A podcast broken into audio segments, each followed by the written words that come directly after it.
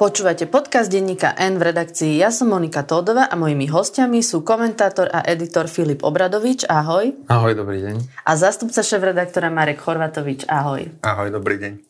Nahrávame v piatok do poludnia a popoludní predseda hlasu Peter Pellegrini oficiálne oznámi, že bude kandidovať na prezidenta. Keď si zoberiete udalosti tohto týždňa, tak by ste povedali, že sa zvyšujú alebo znižujú šance pána Pellegriniho stať sa prezidentom? Ja by som povedal, že, že to vyzerá trochu tak, ako keby sa vládna koalícia dohodla, že teda vidia, že ten Ivan Korčok nemá až tak veľmi dobré čísla, tak urobia všetko, čo sa dá, aby mu pomohli. A a naozaj e, udalosti posledných e, týždňov e, mobilizujú voličov Ivana Korčoka a tým pádom môžeme hovoriť o tom, že, že komplikujú cestu Petra Pellegriniho do, do paláca. Vyšiel včera večer prieskum agentúry AKO, kde vidíme, že sú vlastne jednoznačne favoriti tých volieb, myslím teraz pána Pellegriniho a pána Korčoka a ten rozdiel medzi nimi dvoma je teda až zaražajúco malý na to, aký sa javil pred, e, možno na začiatku tohto roka, sú to len 3 percentuálne body. Všetci tí ostatní sú tam s obrovským dostupom e, za nimi. Čiže toto sú, toto sú prvé prieskumy, ktoré teraz budú pribúdať. A druhá vec je, keď to Pelegrini ide, ja som na tým rozmýšľal oznámiť, že čo on, čo on vlastne nám ide povedať. Že? Lebo ak si spomniete, že kedy sme naposledy videli Petra Pelegriniho niečo povedať, prísť nejakou agendou za posledný mesiac. A vlastne... Hlavne bude asi dôležitá tá forma, nie? Bude to nejaké no, veľkolepé. Ale aj obsah, akože čo nám on chce povedať, lebo naposledy sme ho videli včera na, v národ, vo štvrtok v Národnej rade, že on je ten slušný, ktorý príde privítať pani prezidentku, ale čo vlastne s vládou, respektíve s Petrom Pelegrinim, niečím pozitívne sa, a čo bude jeho pozitívna agenda? Ja som veľmi zvedavý vlastne na to, s čím on teraz vlastne príde. No, keď si spomínal ten prieskum, to bol prieskum pre televíziu JOJ, medzi pánom Korčokom a pánom pánom Pelegrinim je to tesné, ale napríklad pán Harabin tam má 8%, a, alebo pán Danko myslím, že 1,5. 1,5. Ale to nie sú všetko voliči, ktorí vlastne v tom druhom kole prejdú k Pelegrinimu, že, že teda ono to možno až také tesné nie je? A, áno, je to tak, že vlastne ten prieskum ukazuje len na prvé kolo volieb.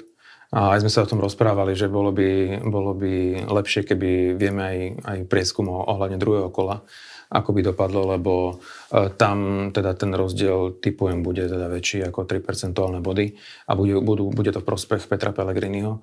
Um, ale, ale zároveň treba aj povedať, že, že vidno, a vidno to aj, aj, aj na iných ukazovateľoch, napríklad e, nálady sa menia, vidno, ukazujú to aj typy bookerov a typerov v stavkových kanceláriách, kde takisto ten rozdiel medzi nimi dvoma e, klesol. No ale takto, treba, sa, treba o tom rozmýšľať takto, že pre Petra Pellegriniho je dôležité, aby sa dostavili k voľbám voliči Smeru a voliči Hlasu. Tých bolo v posledných voľbách 1,2 milióna. A ak sa mu to podarí, no tak e, by mu to mohlo stačiť na víťazstvo vo voľbách. Ak sa mu to nepodarí, no tak e, bude mať problém. Voľby 2019 sa v niečom možno, že budú podobať aj na tieto, keď sa pozrieme na tú finálovú dvojku, že sú tam dvaja favoriti, ktorí sú nálepkovaní ako liberálni. A to, keď sa stalo v roku 2019, keď tam bol s Zuzanou Čaputovou eurokomisár Ševčovič, ktorý vlastne takto, takto ho vníma, povedzme, že tá časť, ktorá asi viac číta dezinfoweby a respektíve možno, že v nejakých veciach to vidí na, nacionálne, konzervatívne, tak e, tí sa rozhodli neizvoliť. V druhom kole sme videli, tá volebná časť tam bola veľmi nízka. Takže myslím si, že pre ho bude veľmi ťažké presvedčiť napríklad voličov Štefana Harabina s jeho agendou, ktorá je teda, povedal by som, že až extremisticko proruská a šíri hoaxy. Ako on, on, on Pellegrini je pre neho, pre Harabina v podstate on je politický nepriateľ, čiže nebude ľahké, myslím si, že pre neho získavať týchto voličov. No, Pellegrini urobil, alebo teda urobí to oznámenie e, deň po ďalších veľkých opozičných protestoch, na, ktorý sa, na ktorých sa v súvislosti s jeho osobou skloňuje hlavne to slovo podržtaška. Toto bude to slovo, ktoré už bude definovať navždy Petra Pellegriniho? Navždy, to by som si nedovolil povedať, ale myslím si, že e, na následujúce volebné obdobie a s tým teda, že sa rozhodol pre túto koalíciu, vidíme to napríklad aj teraz pri tej kauze Andreja Danka, že on síce na jednej strane povie, že treba vyvodiť nejakú politickú zodpovednosť, ale potom keď včera bolo treba otvoriť schôdzu, tak hlas urobí to, že sa vlastne tam nezaprezentuje a tým pádom sa tú schôdzu nepodarí otvoriť a tá nová politická kultúra, o ktorej Peter Pellegrini vyzerá tak, že vlastne on tú politickú zodpovednosť nemusí vyvodzovať Danko. Čiže uh, myslím si, že na najbližšie obdobie určite, ale zase nikdy človek nevie, ako sa vyvinie, takže pre najbližšie roky by to určite mohlo platiť. Ja by, som, ja by som odpovedal tak, že ako, ako pre koho a ako kde, lebo stále ako veľká časť ľudí ho nemá za podržtašku. Stále veľa, veľa ľudí vlastne uh, rozumie tomu, prečo jednoducho uh, hlas, poslanci hlasu uh, nezahlasujú za odchod uh, Andrea Danka z funkcie podpredsedu parlamentu. Uh, a stále je to najpopulárnejší politik a má šancu vyhrať prezidentské voľby, čiže ehm, je to obmedzené, alebo je to, môžeme hovoriť o tom, že, že, že pre ľudí, ktorí ehm, nie sú voličmi vládnej koalície, ehm, bude najbližšie obdobie Petr Pellegrini možno touto podržtačkou, ale pre ostatných by som to až tak veľmi nevidel. Čím to je, že sa opozícii darí presvedčiť ľudí, že majú chodiť na tie námestia a že tých ľudí vlastne pribúda? Podľa mňa sa spojilo viacero veci. Prvá je, že, že je tu veľká nespokojnosť tým, ako dopadli voľby. Že tá frustrácia stále, stále je.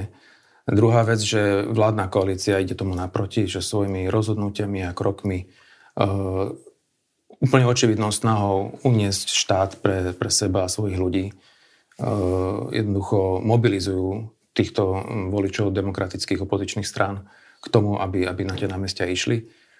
A potom je to samotná uh, práca, samotný výkon politicky týchto opozičných strán, Progresívneho Slovenska, Sasky aj KDH.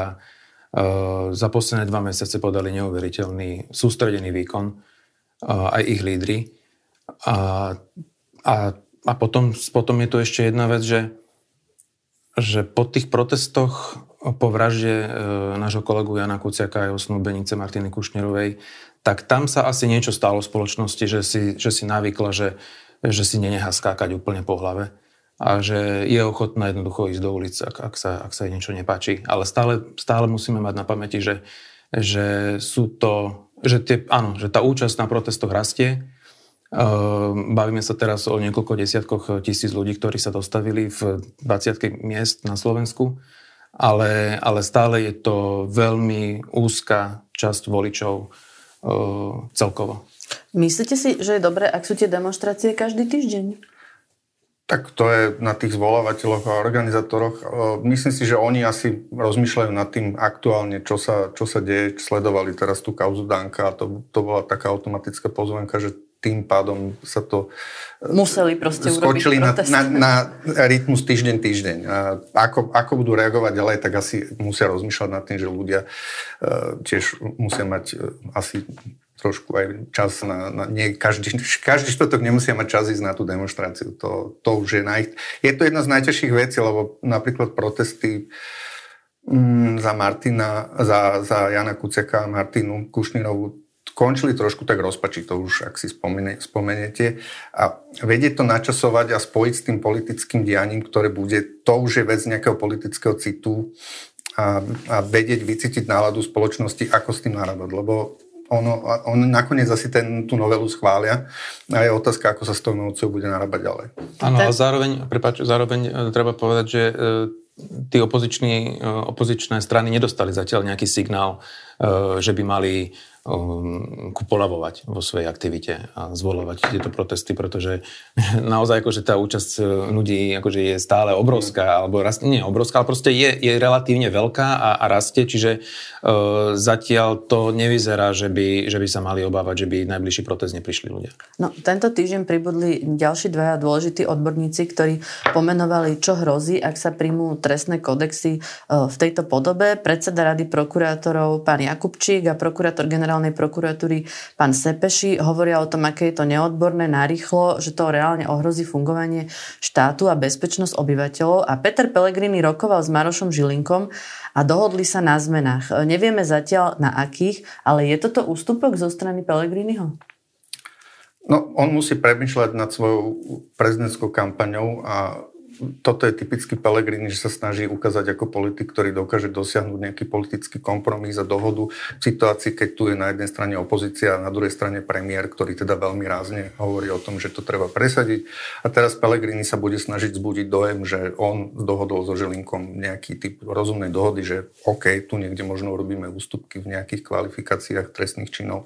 Otázka druhá je, že ako aktívny je v tom aj ten Maro Žilinka, ktorý určite musí vnímať, že vlastne medzi prokurátormi na všetkých úrovniach je obrovská nespokojnosť s tým, čo im ide spadnúť na hlavu. A on bol ticho celý čas. A on bol celý čas ticho, ale nemôže asi ne, neregistrovať tú nespokojnosť a, a určite, Maroženka určite vníma, že tá reálna vykonateľnosť toho, to, to nepochybujem, že on si to vie zrátať, že toto bude prúšvih pre, pre tú prokuratúru.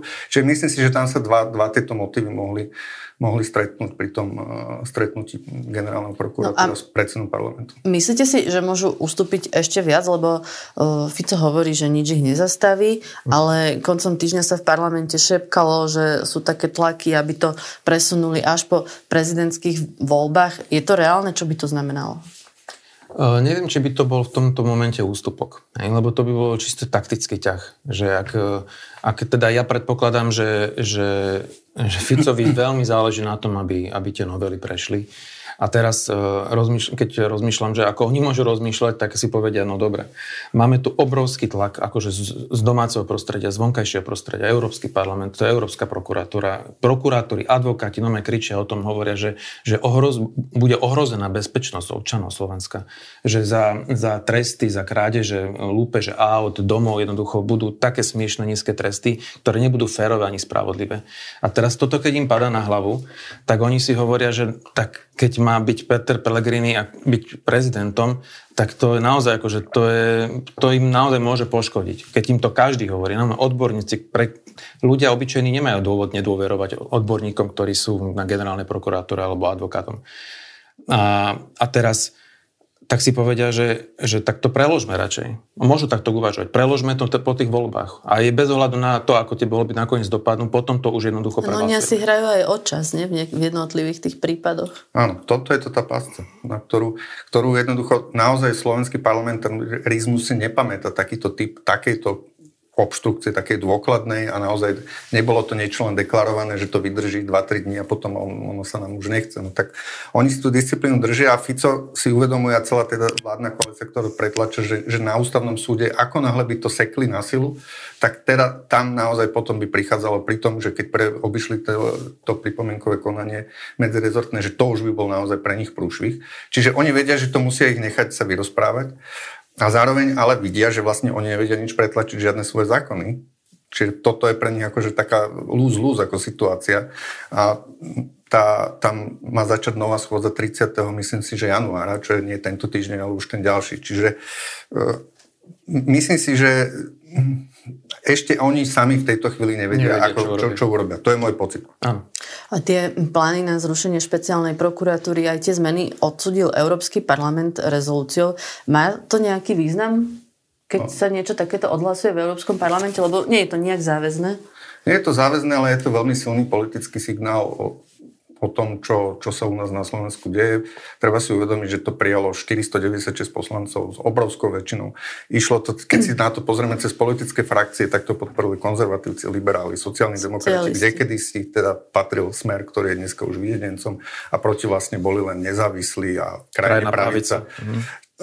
To je jeden rozmer. Druhý rozmer je, že ja si myslím, že v tejto chvíli to možno, že Robertovi Ficovi, ktorý je teda politik, ktorý vie uchopiť situáciu a s mu to môže do istej miery vyhovovať, pretože on už sa dlhodobejšie stáva do tej pozície, že on je ten, ktorý reprezentuje naše národné záujmy a teraz nám tu niekto zvonka hovorí, že čo my máme robiť, ale on bude ten, ktorý vlastne urobí to svoje. Myslím si, že jemu vlastne vyhovuje to trošičku to špičkovanie situácie. Takže No on chce teraz na to reagovať nejakým uznesením v Národnej rade. Čiže bude teraz tú verejnú mienku stále viac stavať proti európskym inštitúciám? Nemá na výber. Nemá na výber, lebo uh, ustúpiť nemôže, uh, takže akože jediná možnosť je zautočiť a oslavovať kritikov.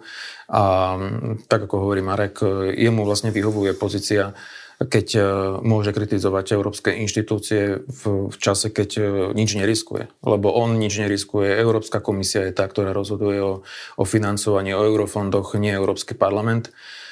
Čiže toto je pre ňo, tak by som povedal, možno až zveličím, že ideálna situácia.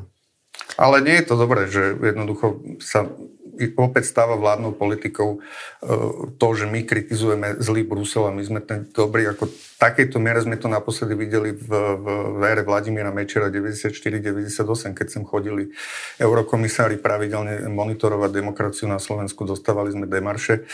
Nie sme tam, to netvrdím, že tam sme, ale tá retorika smeruje týmto smerom, nie je to príjemné. Prezidentka Zuzana Čaputová bola kritizovaná za to, že sa pri tej snahe zmeniť e, trestné kodexy malo angažuje, že je malo rázna. Napravila to tým vystúpením v parlamente? Mm, myslím si, že, že áno. Ale teda nechcem hodnotiť to, čo urobila alebo neurobila e, posledné týždne. Eh, ja nemám pocit eh, z jej vystúpení za posledný rok a pol, že by nejakým spôsobom zmenila svoj prístup. Jednoducho prezidentka sa rozhodla reagovať tak, ako sa rozhodla. Ten prejav, ktorý, ktorý mala v parlamente, bol, bol dobrý.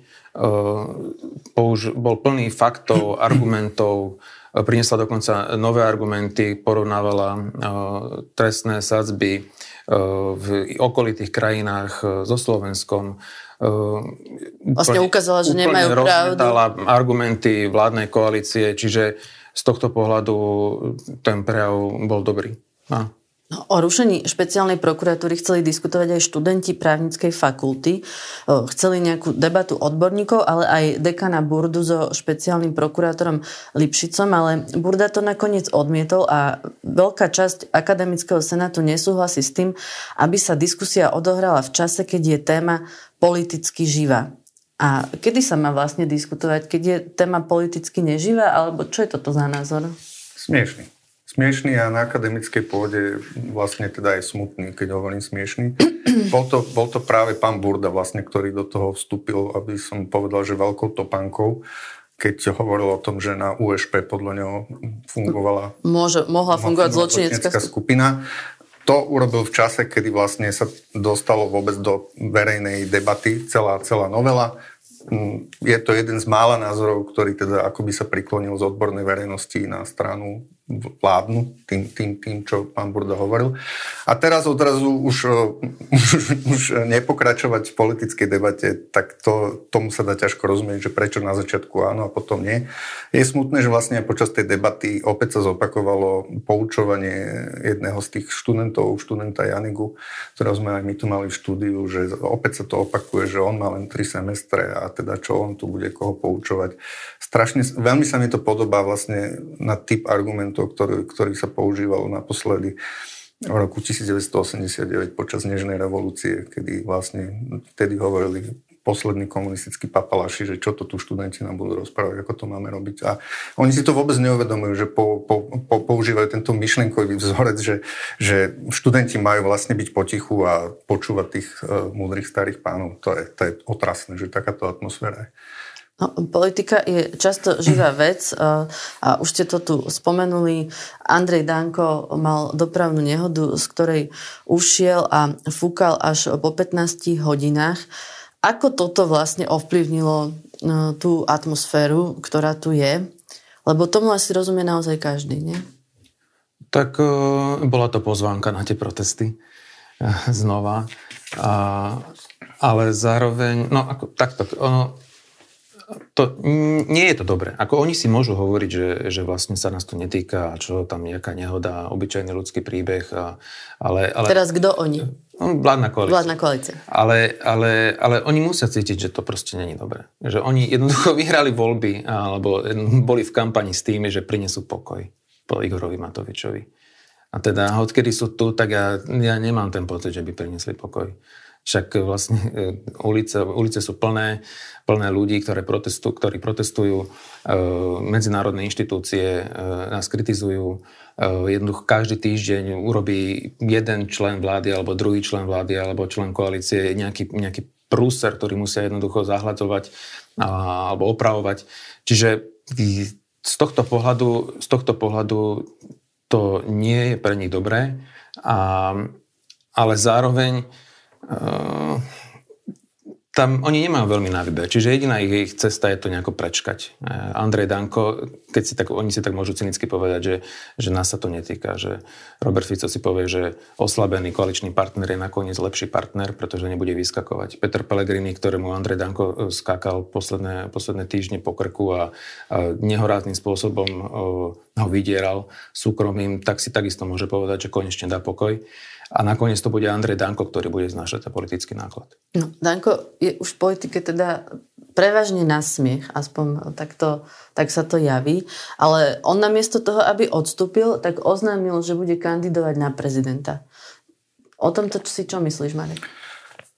No, on vlastne vníma každú kritiku ako osobne, že po ňom, že je to, že je to kampaň a štvanica na jeho osobu. Vlastne on zo seba robí obeď ešte aj pri tejto nehode. No áno, áno to už opak, opakovane, to je jeho známa figura, to vlastne opakuje už od tej tragikomedie, keď No to bola, to bola groteska, keď boskával tie výložky. Hej. To, že on, tá, tá, tá séria jeho strapňovaní, myslím si... A to bolo naozaj smiešne. A to bola groteska. To, bol, to bola groteska. Potom došla neuveriteľná hamba s diplomovkou, a vlastne on tu už vtedy urobil tú figúru, vlastne, že to je nejaká štvánica na ňo. Miesto, a potom a dokázal bez hamby povedať, že jeho práca vlastne splňala vtedy všetky kritéria. No a teraz vidíme, že aj pri tom semafore opäť opakuje to isté. A, a ešte treba pripomenúť, že on v roku 2020 zo SNS dosiahol výsledok, po ktorom sám povedal, že odstúpi a on to nedokázal ani vtedy po tom obrovskom volebnom fiasku. Čiže Andrej Danko je zľavne človek, e, zjavne človek, ktorý má pomerne veľké ego, tie výsledky, ktoré dosahuje sú v rozpore s tým jeho veľkým egom a to je ľuďom, myslím si, že napokon vždy smiešne. On má veľký talent priťahovať. Konec koncov aj teraz on je známy aj tými výrokmi a opäť zase povedal, že čo to povedal? Hm to je viny, nech hodí kameňom. To je viny, nech hodí kameňom. Proste to, to dokáže naozaj, myslím si, že len Andrej Tanko sa takto samostatný. No, on by zrejme tú prezidentskú kampaň e, využil aj ako kampaň do Európskeho parlamentu. Myslíte si, že ľudia ho môžu zvoliť do Európskeho parlamentu? Mm, nie je to vylúčené. Tak na Slovensku je možné šeličo a je možné, že aj Andrej Danko bude zvolený za europoslanca. Uh, áno, sú rôzni voliči. Musíme byť pripravení aj na tento scenár. Ja by som si na to nevsadil. SNS historicky malo jedného poslan- europoslanca a táto kauza je to bolo tri otázky. Tej každý rozumie, že je to pre, pre papalašizmu a ľudia to nemajú radi. Nevsadil by som si na to. Ale viem o jednom človeku, ktorý sa určite teší z tohto celého, čo sa deje okolo Andreja Danka, to je Tomáš Taraba. Bez ohľadu na to, čo sa udeje v tých voľbách jedných alebo druhých. Ten mu rád pomôže k tomu, aby, aby išiel aj do prezidentských volieb aj do eurovolieb. No a myslíte si, že to môže byť využité na nejaké politické obchody?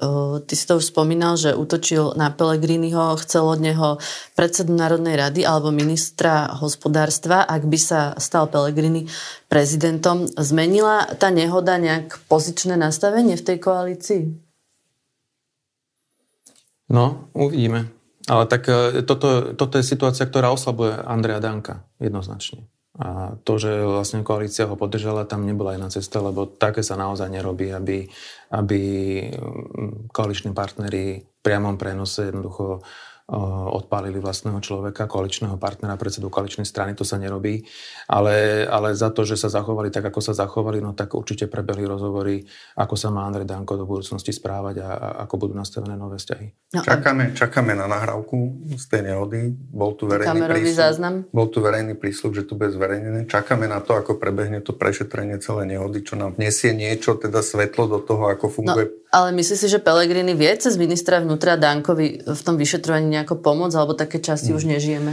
Uh, Slovensko takto. Ja si myslím, že v policii je veľmi veľa dobrých a slušných policajtov a, a platí to aj potom, ako sa zmenila vláda. Ale máme, máme, vieme z histórie, že vždy v policii sa našli ľudia, ktorí urobili to, čo sa od nich čakalo. Či už pozametali niečo pod koberec, čo by sa mohlo v takejto kauze, o ktorej sa bavíme teraz, vieme si že sa to tak dialo. Stále vlastne ani nevieme, že či tých 15 hodín, ktorých mu nedali fúkať, či to bolo kvôli tomu, že policia, Áno, však... alebo Andrej Danko vlastne sa tomu bránil. Čiže... Áno, to je to, na čo čakáme, teda policia vlastne ako to celé prešetri. No aby som sa vrátil k tomu, uh, uh, nič nás neoprávne, neoprávňuje podľa mňa si myslieť, že by sa to nemohlo stať. M- môže sa to stať, pretože v minulosti sa také veci diali. Ministrom vnútra je teraz uh, minister Záhlas Matošuta Eštok, ten vyzerá byť odhodlaný robiť to, čo sa politicky hodí, čiže ja netvrdím, že to tak bude, ale história nás učí, že máme túto, máme túto skúsenosť, že sa také veci diali. Vláda zriadila nový post splnomocnenca, ktorý bude preverovať manažment pandémie a stal sa ním nezaočkovaný konšpirátor poslanec SNS Peter Kotlar. Ako to, že niekto ako Tomáš Drucker s týmto nemá problém? Tak... Ako to vieš? Podľa mňa, tak, tak, akože Tomáš Drucker išiel do, do vlády Roberta Fica, do koalície Smeru, Hlasu, SNS. Išiel do koalície, do ktor, vopred, o ktorej vopred vedel, akí poslanci nastupujú do Národnej rady. Čiže on, on vedel, do čoho ide. A každý máme nejak nastavené červené čiary. On ich má zjavne nastavené inak, ako ich máš nastavené ty a, a ja. A, a tak viac ďalej k tomu asi netreba niečo dodať. On je ten typ manažera, technokrata, ktorý jednoducho si stanovil svoju úlohu a vidí ju, myslím si, že na tom ihrisku ministerstva školstva a povedal si, že veľmi vysoký hrádzu si postaví okolo toho a nebude to chcieť vnímať. Myslím si, že v súkromí je mu to veľmi trapné, predpokladám to, čo sa deje okolo Danka. No a potom ešte je tu taká otázka, ktorú mnoho ľudí nemá rado, ale, eh, lebo je asi príliš eh, cynická, oportunistická, ale, ale je lepšie, ak je ministrom školstva Tomáš Drucker alebo, alebo poslanec Kotlar napríklad. Čo hovorí o Slovensku správa generálnej prokuratúry o tom, ako sa správajú k deťom v reedukačných centrách? Že tu máme pevne vybudovanú tradíciu zatvárať oči ako verejnosť a inštitúcie pred tým, čo, čo nechceme vidieť. Pretože veľmi dobre sa to ukázalo vlastne včera po tom stretnutí na generálnej prokuratúre, kde pripomenul súčasný ombudsman Dobrovodský, že toto čítala Jana Dubovcová v Národnej rade v roku 2014, čiže je to presne 10 rokov. Vieme, ako to vždy vyzerá, keď ombudsmani čítajú u nás správy v Národnej rade, vtedy vždy demonst- teda dá sa povedať, že vždy demonstratívne takmer všetci odtiaľ odídu a nikto ich, nikto ich nepočúva. A tak to skončilo aj s touto správou a vidíme, že vlastne od tie, od tie ľudovo nazvané polepšovne sa vlastne nikto nezaujíma je, je zvláštne teda, že posledných 10 rokov to bolo čo nepochopiteľné, že, že vlastne sa mi to vidí, že to bolo pod ministerstvom školstva, pretože je to zjavne vec, e, ktorá by mala patriť pod ministerstvo práce, pretože to, tie deti sú tam v súvislosti s tým, že ich rodiny sa dostávajú do, do zlých situácií. Možno keby tam boli nejaké deti oligarchov, tak tie tak podmienky deti oligarchov by, by tam nikdy by už dávno boli lepšie, nie? No tak do, v takýchto zariadeniach nekončia deti oligarchov. Um, podľa mňa to o tom, a nadviažem vlastne na Mareka, že, že tento štát dlhodobo ako keby sa nechce pozerať na deti, ktoré, ktoré nezapadajú do tých štandardných tabuliek. A toto je ten extrémny prípad. Ale, ale tých prípadov, kde sa vlastne štát nestará a nezaujíma, tak tých je mnoho. A to sa nemusíme... To, každé jedno dieťa, ktoré vybočuje z priemeru, tak má veľmi komplikovanú cestu a mm, to sa môžeme baviť o, o dostatku asistentov na školách, to sa môžeme baviť o, o psychickom zdraví detí, ktorých e, lekári jednoducho chýbajú, oddelenia nie sú. Môžeme sa baviť... Učiteľia, učiteľia nie sú. Môžeme sa baviť, môžeme sa baviť o, o úrovni o, medicíny, zdravotníctva Môžem zajsť úplne až do konkrétnosti, môžeme sa baviť o tom, ako vyzerá. Však poďme sa pozrieť na, na tie kramare. Tam uh, detská nemocnica, ktorá má byť uh, tou najvyššou inšti, inštitúciou, najlepšou, kde, určite, kde pôsobí naozaj veľa odborníkov, ale, ale čak, vždy vidíme tých politikov, že sa chodia fotiť, keď sa niečo prerobí, nejaké oddelenie, nejak krásne to vyzerá. Ale ani jeden z nich nepriložil reálne ruku k dielu.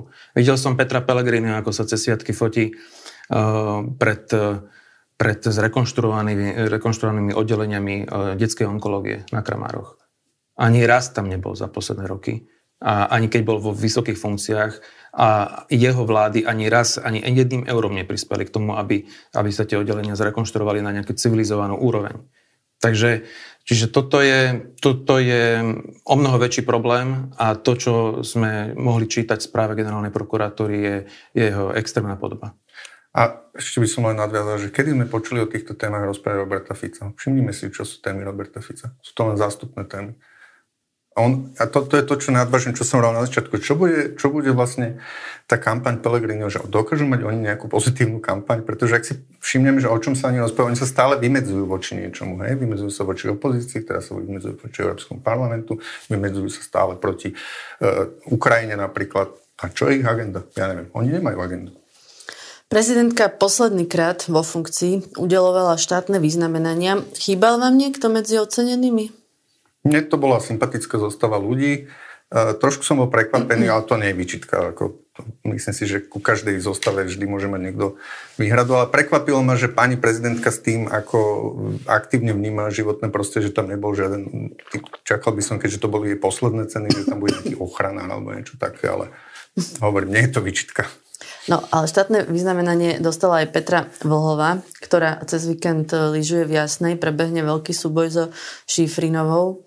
Ako to dopadne, Marek? A ako sa vlastne Petre Vlhovej darí? Áno, tak tu, tu Petre sa darí fantasticky, lyžuje proti historicky najlepšej lyžiarke na svete, aká kedy bola a ak by skončila aj druhá v jasnej, tak e, treba to stále vnímať, že je to fantastický výsledok a netreba byť sklamaný, pretože tie očakávania, myslím si, že na ňu teraz budú tak obrovské ešte tým, že bude teda v jasnej na, na kopci, na ktorom vyrastala. E, tu by som len také upresnenie spravil ku koncoročnému podcastu, kde ma zastúpil Juraj Koník, keďže som mal... Predpovediach. V predpovediach a s Jurajom som sa trošku telefonicky radil a Juraj až tak veľmi nesleduje to lyžovanie. Čiže ja som povedal, že verím, že Petra by mohla vyhrať v slalome a nie v obrovskom slalome.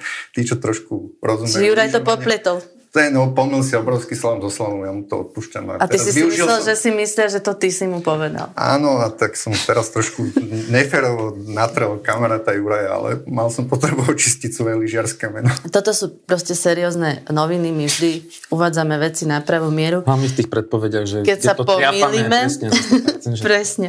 E, čo pozitívne sa tento týždeň stalo? Uh, tak podľa mňa sme sa o tom vlastne bavili celý podcast. Uh, že to, že ľudia jednoducho stále chodia na tie námestia, že, uh, že tá atmosféra spoločnosti bez ohľadu na to, že Robert Fico naozaj chce uh, pre svojich ľudí amnestiu a, a je ochotný zaplatiť vysokú cenu, tak ľudia jednoducho sa nechcú vzdať. A veľmi sa mi páči, že a oceňujem postoj jednotlivých prokurátorov, ktorí vystupujú a a hlavne oceňujem prácu opozičných, opozičných strán. To ako bez nich, to si môžeme povedať na rovinu, bez nich by dnes e, neboli ani tie protesty, bez nich by ani Robert Fico nebol pod takým tlakom, ako je. A moja pozitívna pozitívny bod sa viaže na vec, ktorá je vlastne smutná, ale ja by som chcel povedať, že strašne fajn že, a dobré a dôležité, že v tomto štáte sú takí prokuratúry, ako bola prokurátorka Hozová, ktorá si dala tú prácu a dlhodobo sledovala, prešla si všetkých 13 zariadení a napísala takúto zdrvujúcu komplexnú správu, pretože my potrebujeme, aby takíto ľudia, ľudia boli a za to má o mňa veľký rešpekt, lebo musel to byť e, ľudský, aj ľudský ukrutne ťažké to, to, to uskutočniť. Tak vám ďakujem veľmi pekne, že ste tu boli. To bol Filip Obradovič. Ďakujem pekne. A Marek Chorvatovič. Ďakujem, dovidenia. Počúvali ste podcast v redakcii, ja som Monika Todová a do počutia na budúce.